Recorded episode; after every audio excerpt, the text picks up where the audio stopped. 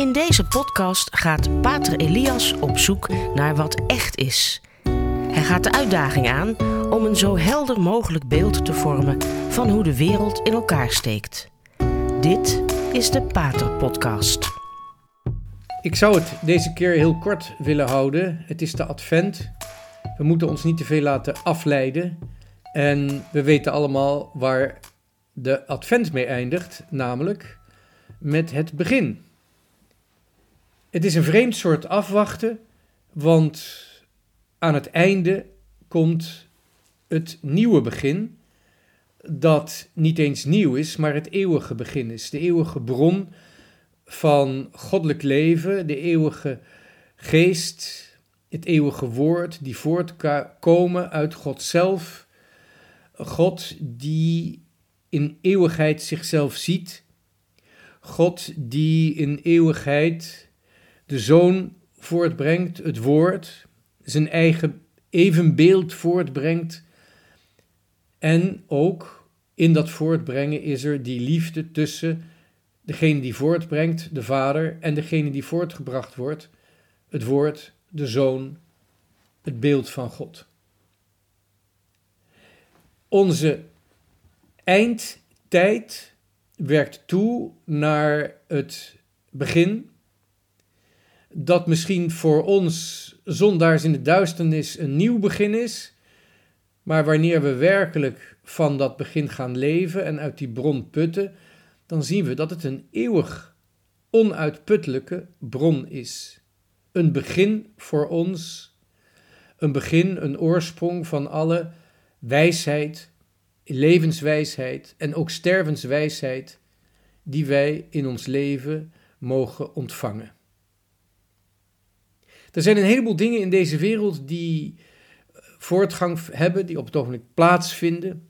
Een oorlog in de Oekraïne, economische, je zou kunnen zeggen, padstellingen of economische dreigingen, zowel in het oosten als in het westen, China of Amerika of Europa. Er zijn een heleboel dingen aan de hand, ook binnen de kerk, bijvoorbeeld het synodale pad, waarvan ik eigenlijk niet begrijp hoe dat ooit ergens, ergens kan, toe kan leiden. De verveling is ook duidelijk te zien op de gezichten van degene die zich er in Rome mee moeten bezighouden. Er zijn een heleboel processen in deze wereld, zowel binnen als buiten de kerk, waarvan we ons kunnen afvragen hoe gaat dit eindigen.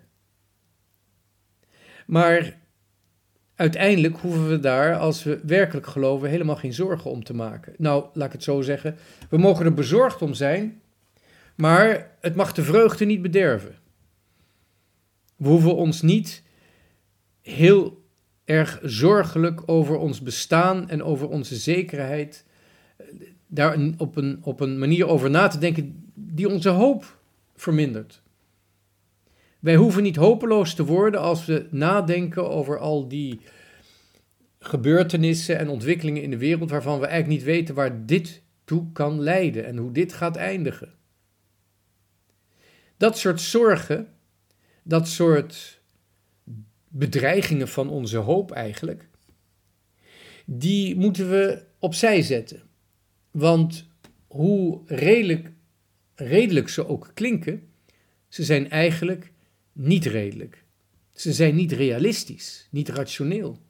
Wanneer we geloven. Want wij geloven dat wij mogen uitkijken naar het eeuwige begin dat onder ons gaat wonen. God gaat met ons communiceren zoals hij in eeuwigheid met zichzelf communiceert.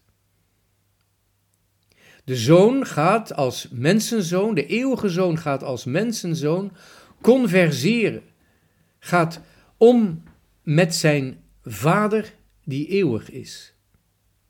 En hij gaat steeds meer getuigen van die waarheid die hij deelt met de vader. En hij gaat ook door te doen door wonderen te verrichten, door gewoon mens te zijn en zelfs als schuldig mens te sterven, hoewel die niet schuldig is, Door als schuldig mens te sterven, gaat hij getuigen van de heerlijkheid die in eeuwigheid, die in eeuwigheid hij deelt met de Vader. In de Heilige Geest. Dus wij gaan ons, wij bereiden ons voor op een voltooiing die eigenlijk geen voltooiing is, maar iets eeuwigs is. God gaat met ons communiceren op dezelfde manier als hij met zichzelf communiceert.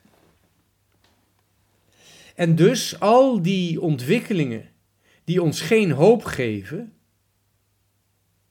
die mogen we wat dat betreft ook achter ons laten. Die mogen we relativeren. We mogen medelijden hebben met degenen die nog slachtoffer zijn van de prins van deze wereld. Mensen die slachtoffer zijn van het gebrek aan rechtvaardigheid in deze wereld. Daar mogen we medelijden mee hebben. Maar door dat onrecht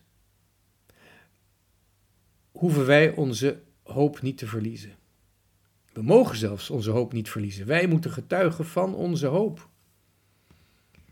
Uiteindelijk, wat het ook is, of het nou zelfdestructie is, of de overwinning van de waarheid, maar de leugen zal de strijd verliezen. Alles wat door de mens gebouwd wordt, dat niet op gerechtigheid is gebouwd, op het fundament, op de rots van de gerechtigheid, dat zal in elkaar storten. Het is al zo vaak voortgekomen dat de liefde en de overtuigingskracht van het evangelie sterker zijn geweest dan de haat en de virtuele wereld waarin mensen vaak gevangen zitten. Het is zo vaak voortgekomen dat voordat het evangelie wortel schoot, allerlei menselijke constructies al zichzelf begonnen te vernietigen. Het is vaak zo geweest dat het goede het slechte heeft overwonnen, maar het is ook vaak zo geweest dat het slechte zichzelf vernietigd heeft.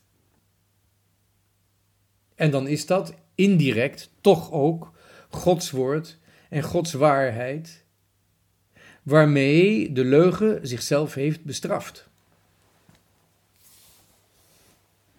Wij hoeven ons niet te laten intimideren door de wereld, want we leven toe naar het moment dat Christus, de eeuwige zoon van God, uit de schoot van zijn moeder, een schepsel, Maria, geboren zal worden. Maria onbevlekt ontvangen is, Maria de onbevlekt ontvangen is, het begin van de gave die God aan ons wil geven. De onbevlekte ontvangenis, die een evenbeeld is van de eeuwige ontvangenis van het woord van God. De onbevlekte ontvangenis die voor ons het principe is, het begin is van het einde waar we naar uitkijken, namelijk het zien van het begin en de oorsprong van alle dingen. Ik wens u nog een hele gezegende adventstijd toe.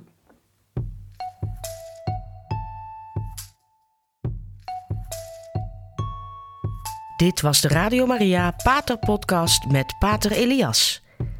Deze podcast is online terug te luisteren via de website van Radio Maria en andere podcastplatforms.